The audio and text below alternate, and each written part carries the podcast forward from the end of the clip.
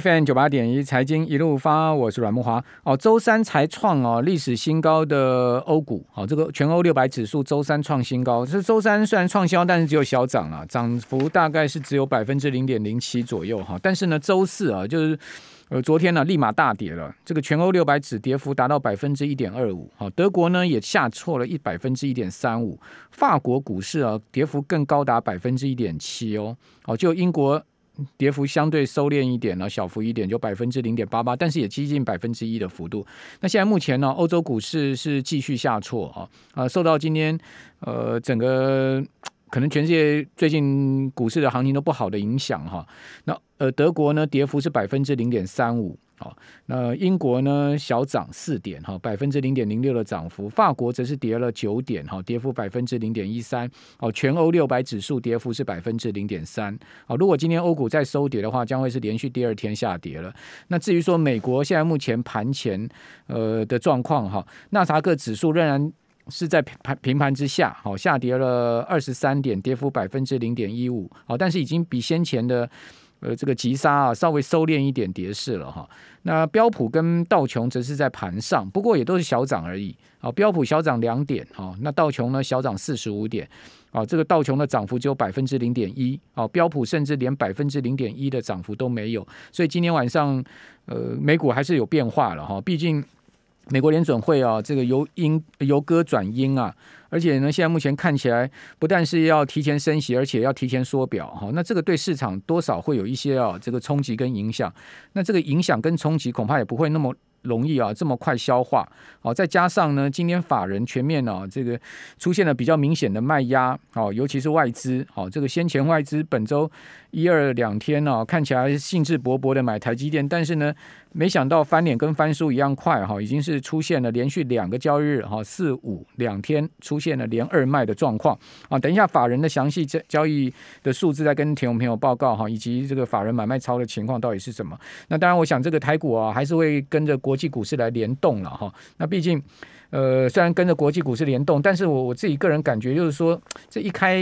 新年的行情哦，本周第一周啊，贵买指就出现这么大的跌幅啊，并不是一个太好的兆头啊，因为本周贵买指居然是四点六趴的跌幅，你想说四趴四四趴以上的跌幅在贵买哈，去年都还不不常见呢，一周有四趴多，快接近五趴的跌幅。去年还不常见呢，哈，那这个礼这个礼拜才是新年第一周的行情，就来给你一个四点六趴哦，这有点不太寻常哦，所以我个人是觉得稍微大家可能稍微要提高警觉一点，但不是说一定会出现什么样的呃空头市场或者熊市啊，我也倒不认为今年会是一个熊市年呐，但是呢，毕竟啊，这个第一周出现了比较大的一个下挫，尤其是中小型股票啊，是值得注意的。那原则上我，我我比较倾向认为，今年的真正股市的利润会是在。大的一个箱型波段结构上面，也就是说，当大跌下去一段哈，那第一点呢，如果进场时间跟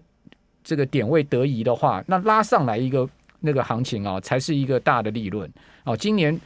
不会不太可能，我自己个人是这样觉得，不太可能会像是去年这样一一路涨的行情哦。所以利润应该是来自于震荡啊所产生的价差，而不是一路垫高的行情的这样子的获利哈。那是不是这样子呢？以及我们可以从股市摸索出什么样的？这个成功的操盘方法哈，今天我们一并来谈哦。在我们节目现场的是《Smart 致富月刊》的林正峰社长哈，同时我们今天也在 YouTube 上有直播哈，听众朋友您上 YT 可以看到我们的直播画面。如果您对呃行情啊，或者说这个今天我们谈的话题啊，有想法要分享，也很欢迎您在我们的留言板上留言。正峰你好，好，慕驊哥好，各位听众朋友大家好。哇，这个今天正正好适逢周末啊，好 周末我们看到贵买就给你来一个。嗯这么大的一个震撼，然后这个礼拜，呃，一个周的下来，居然可以跌掉了快五趴，这个其实是蛮大的这个幅度嘞。啊，这个礼拜其实真的是很考验大家的心脏啊，因为这个开年的第一个交易日，现在台积电就先涨一波，接下来又隔天又再给你涨了更多，让你是好像对今年的期待很大，结果没想到。那个这个这个时候在台在说开玩笑说在垃圾盘的同时呢，这个小型中小型股呢就开始偷偷的跌。这个大家比较有市场经验应该都知道，就通常大家其实还蛮害怕台积电大涨，因为资金都往台积电集中。然后呢接这时候中小型股如果有一些呃比较中实物高档获利了结情况呢，你就比较难察觉到它的这个症状。那等到台积电自己也开始跌的时候，哎，你回头一看，发现这些中小型股已经跌得更很深了，对，可能都已经跌了十趴哦，八趴十趴都有了。对，这其实在这个每个波段呢达到一个一个高点之后，如果有稍微要修正的现象，都常常会有一这个一个一整个这样类似的修正过程。对，我们过去股市老手都知道一句话嘛，就拉金融出电子。对对对对，现在不是拉金融出电子，现在是拉台积电出电子。因为拉台积电比拉金融有效，控盘工具。现在外资很明显就是把台积电当做一个很好的控盘工具。对，所以礼拜一、礼拜二连续两两天大拉台积电，嗯、而且一拉拉了六趴的涨幅哦，我自己就觉得怪怪的。那时候我我就看着胆战心惊，说真的。所以我还记得我礼拜二、礼拜三我在节目讲说，我就。看台积电拉，我就嗯开始要酸了。嗯、我觉得这市场老手通常这个时候就是啊，先看戏吧，看看到底在表演什么。没错、啊，但是散户通常在这个时候有时候就是比较耐不住性子，因为好哎、欸，台积电护国神山动了，好像整个股市都要动了，而且甚至会有一种错觉，觉得说哎、欸，台积电拉完之后，是不是其他的中小型股也要跟着蜂拥而而上，对不对？但事实上是刚好相反。对对，就台积电拉，其他股票跌，跌，台积电跌，其他股票跌更凶，怎么会是这样？好，那当然我们也不认为今年会是熊市，你我基本上我也不认为今年会是熊市了。是是是，我也蛮同意木华哥刚才讲，就是说是一个波段取利的一个状态。对，所以今年波段取利就是大家要胆大心细了。对对对。好，但什么什么叫胆大？就是刚刚我们讲说，如果波段有大跌下去到低点，你要。敢进场嘛？是是是，你不要觉得说啊，完蛋了，世界末日来了。那所谓心细的，就是说你必须要细微的去观察股市的脉动，而避开这种所谓可能大跌的风险。特别是像今年这种呃，我们说波段型的行情的话，就真的不是所谓的鸡犬升天型哦、呃。所以你可能今年的选股就要比往年要更重、更注意，就是因为资金可能是相对有限的，尤其在升息年，资金的动能是比往往年收缩，嗯、那它能够灌注到的股票类类型就会比较少。不像之前鸡犬都可以升天了。嗯、对，好，去年就是一些呃这个标股啊，让大家真的是很惊艳啊，嗯、什么智源啦、汉磊啦，哇，这个新唐啦，是，我跟各位报告，今年都跌这些股票。好，你可以看到像是这个汉磊，今年跌了快八趴哦。嗯好，然后呢，呃，智源今天跌了快快六趴哦。这个我可以给大家提醒一下，就是说，其实你真的去看法人哦，特别是呃，投信法人的这个持股人，你发现他们的持股的比重里面，大概半导体相关哦，嗯，大概通常都占三十趴、四十趴，高的还有到五十趴。对，这也就是说，它几乎它在半导体类资金上面已经压到一个极限。嗯。那接下来只要一点风吹草动呢，就会先退。那先退的呢，一定是台积电撑在上面，但是 IC 设计先退，通常都是这种逻辑。对，法人要退的话，一定退他们可能就是说相对获利也比较好。对对，你哎，台积电什么时候都可以退啊，因为都卖得掉。但是那些 IC 设计，因为它它的流动性没有像台积电这么好啊。如果而且它又通常他们都有一个很大的波段，会法人持有这种股票，他们可能都是呃两倍哦一倍半这种高。大波段获利，所以他要退的时候，就是哦，他选择时间到了，他觉得呃，接下来成长可能没那么大了，或或者是哦，他们考量到这个整个技术线已经变差了哦，他于他就先退了。好，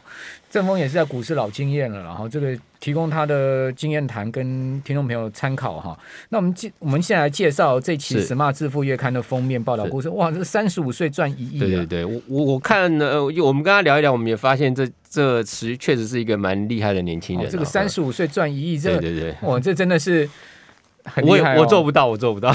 我我昨天也碰到一位朋友，他其实在股市也算有名了哈。那他说呢，他也是很早年的时候在法人操盘圈，对哦。然后他说呢，他也赚到一亿哦，厉害厉害。他也赚到一亿，大概也不到四十岁赚到一亿。好，他是靠选择权啊，靠期货啊，靠这个房地产赚到一亿。但他跟我讲啊，他在零八年的时候，就次贷海啸那时候。啊，这个他把一亿全部赔光，哦、而且在五个月内，嗯，赔掉了一亿。嗯，那我说你后来嘞？他说后来隔年又再赚回一千万，就就慢慢停回来一千万，剩下一千万的本金，现在在慢慢停，慢慢停。他说现在也都全回来了。嗯、不过他也得到蛮大的教训，就是说那个金融海啸没避开那种空头市场。对，对好，那这位这个赚到三十五岁能赚到一亿，他的故事是什么呢？他其实还蛮有趣的，就是他早期有参加这个国内有一个大型的金控公司，他有办一个海归特训班啊。如如果对这个投资稍微有点兴趣的人，应该知道这个海归特训班其实是来自国外的一个实验啦。是，他当时就是说，他们认为啊，交易技术是可以后天培养的，并不是说你要先天很厉害的人才才能够做一个很好的交易者。所以他们就找了一些什么家庭主妇啊、艺术家啊、文学院的学生啊，反正你们有兴趣就可以来，然后培培训他们，教他们呃怎么样。呃，学习技术分析或趋势的研判之后，然后能够做一个成功的交易者哦。那他们在结果中后来发现，哦，确实筛选出一批。呃，不是非金呃金融专业体系的人，但是他们通常有很好的交易的心理素质哦、呃。那后来这一批叫很成功的海归，那国内也是模仿了这个之后呢，就举办了这个海归培训班。那他就加入了这个哦。早期那时候他还在学校念书，但他是一个金融科系的学生，学生就对对对对，那时候就是对对对。然后后来这个毕业，当然就很快毕业之后呢，就继续在这个海归特训班里面熬着啊。因为当时他们这个就是没有被正式选入的话。就是这个特训班只是一个遴选过程哦，最终你要能够跟你签约呢，成为正式的员工哦，他就大概又熬了在我我们等会再继续讲这个故事。九八新闻台 FM 九八点一财经一路发，我是阮慕驊。我们今天请到 Smart 致富月刊的林正峰社长来跟我们谈今年这个一月号的封面故事了哈。嗯、这个封面故事就是三十五岁赚到一亿哦哦。那他现在目前还继续啊做职业操盘人吗？他现在做第二阶段。我们说他进入海归特训班，然后后来被成为这个法人的这个期货交易员之后呢，他就在这个。每天盘中这边杀进杀出哦，然后就是当时的训练就跟他讲，就是盘势对了你就往上做，顺势做；错了你就立刻停损。那因为是期货嘛，所以他每天都是当天可能可能有时候做错来回一天停损个十几次都有，所以那对他来讲养成一个很好的习惯，就是方向正确的时候。要人要抱得住，那方向错误的是要当机立断啊。那第二阶段的时候，因为他就觉得啊，因为这个每天这样杀来杀去，他实在压力太大，后来他他就决定去做法人业务。那那个法人业务呢，就是呃带着法人去呃拜访公司啊，或是开法说会这个，那就这个过程呢，让他养训练了一个从法人的角度去看产业，所以后来他就慢慢调整成他的投资方法改成是中长线波段，就是说我先从产业趋势里面选出。好的类股，对，好，接下来再去佐证这个好的类股里面呢，它的基本面资讯呢，是不是有出现的转机哦？譬如说，在营收是不是有出现呢明显的从衰退变成大大成长，而且这大成长是不是能够呃维持个两三个月啊？再接下来呢，就是从技术面呢去判断它的一个买进的时间点啊，譬如它可能在。盘整区的时候，它会建立一个基本的持股，然后在明显出现呃技术线型的动能转强的时候，在一个呃突破箱型的转强点上面哦，它会去做最后的加码哈。但是，一旦超过某一个呃突破到某个阶段之后，它也不再加码了哈，它就变成是抱着。抱着尽量让它这个波段的涨幅能够满足哦，这是他现在的一个做法，也是他后来赚到比较大大的钱的一个方法哦。那这里面还有一个就是说，我觉得他有强调一件事情是非常重要，我个人个人觉得非常好，他就说你不要想说你短线的钱也要赚，中线的呃小波段也要赚，长线的大波段也要赚赚哈。有时候你就是只能赚到某一种钱哈。我们说你当中有可能很厉害会赚钱。中波段你有可能很厉害会赚钱，长线抱牢也有可能很厉害会赚钱，但是你要同时每种钱都赚到，这非常困难。所以他常常也碰到一种情况，就是说，哎，他可能这张股票本来看看这个趋势，然后进入了建立了基本部位了，也做了一点加码，最后涨了三十几趴之后，整个趋势没有延续，后来又跌回了原点哦。他也常常碰到这种情形哦。那另外他也常碰到就哎趋势不对哦。然后他就要哦在十趴内把它停损掉哦，但是，一旦他做做对的股票呢，可能就是呃两倍、三倍的涨幅。也就是说，如果你用他的他的操作方法，如果你用胜率来看哦，每一档股票如果呃赚赚赔当做一种胜率来看哦，他可能也许胜率不一定有五十趴以上，但是也就可是他的。赢的这个股票或赚钱的股票，它会有一个很大的波段利润。嗯、那这样总合起来，它的利润就是非常大。OK，所以我看到它的操作心法其实有点复杂、哦。嗯，它有这个直化三个指标，对对对，量化三个指标。那除了质量化这个总共加起来六个指标以外哦，它、嗯、还会看技术分析，对对对，决定它。的一个所谓加码点，对对，进出的加码点，甚至是停损点，所以它就是技术分析加基本面嘛，对对，还有他自己的这个操盘心法嘛，是是是。那我们怎么样？可以从他这一套操盘心法中体悟出我们自己个人可以用的操盘心法，因为毕竟你刚刚讲说他是法人圈出身，对对对，我相信他的人脉各方面应该也对他在选股上有一些帮助。因为大家都知道现在赖群主都会是。有很多的讯息嘛，尤其是他是接收接触到法人的讯息或者公司的讯息，那更就不一样了，对。不对？那所以一般投资人可能没有这种基础跟条件的情况之下。那他的这个心法，就社长您来看的话，嗯，我们可以截取哪一些部分呢？我觉得可以最简化到极简两点，就是说，呃，以如果是一个中长线波段的操作，这种就是说，第一个，你可以从确实是可以从题材去找一下你想要呃选择的股票。那这个题材呢，真的你也不用自己研究了。我们说你真的每天认真看一下呃专业报纸啊，《工商时报》或《经济日报》，然后你去挑这个比较大的题材哦，你不要挑一个很小的题材，就是这个很小的题材可能就是啊某一只某某某一个呃产品突然涨了一下价哦，然后可能下个月又跌回来，这种小题材你就放过哦，因为你是一般散户，你不容易能够跟。像法人一样跟得那么紧，你就挑比较大一点的题材，比如像我们说半导体的这种需求哦，电动车这种需求哦，它都是一个比较长期的趋势。那你也确认了，它又是一个大台湾重要的产业哦，你先抓住了，接下来你再才去找这里面的比较呃指标的公司哦，所以说只要题材跟的趋产业趋势方向对哦，你通常。只会有哦大赚或小赚的差别而已，比较不会有你买了之后结果什么都没有哈。那第二个当然就是哦，你题材决定好正确方向之后，你确实是稍微需要去留意一下它的这个产业面的状况。那其中有几个比较简单的产业面状况，大家可以观察，就是像这种产业讯息啊，呃，它的 EPS 反而是其次重要的，最重要的是每月营收的变化。你要看它每月营收是不是呃比。他的前一个月，或是比他去年同期成长。啊，而且是很明显，你不要说哦，成长个三趴五趴啊，那不叫成长，因为真正所谓有转机性的成长，一定是三二三十趴以上，同时它能够延续，最好能够延续个两个月、三个月。那你也不要担心说，哎，它好像涨了一波了，我现在买也来不及哦。如果它你看一下，继续追踪这题材，它不是一个短线的题材的话，那事实上有可能它只是在一个起涨波段中的呃前面的呃四分之一的这个这个位置而已啊。当然。很重要，就是说你这个方法还是要注意，说你有可能犯错，嗯哦，你一定有可能犯错，所以你可能一定要设好你的停损点，不管你的停损点想设十趴或二十趴都可以。那我我碰过，呃，我之前有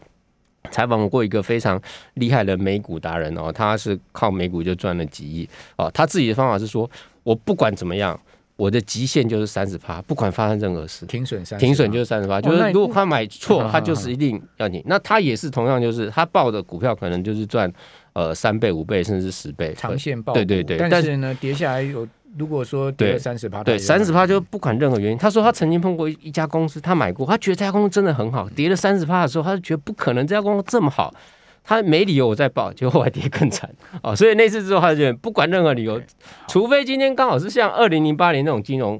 系统性的崩盘，那因为不是只有你跌三十八，是因为大家都跌三十八，那没话说。如果就是大盘是没什么特别的变化，或者是小跌，就是你莫名其妙一直盘跌跌了三十八，但是你又找不到任何原因。根据我的经验。只要你不知道任何原因的盘跌是最可怕的哈，你还是赶快处理。那正峰最后一分钟请教你了，就根据你对产业的了解啊，以及呃你现在目前所接触到的讯息，今年哪一些产业好可以在这个箱型的波段这个来回会是比较好的，可以我们关注的产业？我觉得当然第一个就是说在升级趋势下，通常金融股都不会太差，但是它可能它的波动会比较小，所以它比较像是你可能稳稳赚的一种金融股。对，那半导体。的部分，我觉得它还是持续有机会，可是它就是你就是要赚它的波动财哦，因为它在这个比较升息变动环境下，它或者是说疫情会突发突发的情况下，它有时候因为一些特殊的利空会让它呃急速的回跌。那急速回跌就像呃那个阮大刚才讲，就是哎，你可能在这个时候就要胆大心细哦，介入这种呃在未来趋势上还算呃。展望还蛮明确的这个股票，那另外有一类型就是跟通膨相关的类股，应该今年表现也不会太差了，因为事实上这个美国通膨事实上到目前为止都还是无解的状态。好。所以大家可以注意跟通膨相关的类股哈，那通膨相关的类股就蛮多了。对，那另外就是金融股还有半导体相关的族群啊。如果说呢，今年呃出现了比较大的波动的时候呢，其实我们用一个胆大心细的策略去好好的这个找寻逢低的这个机会点。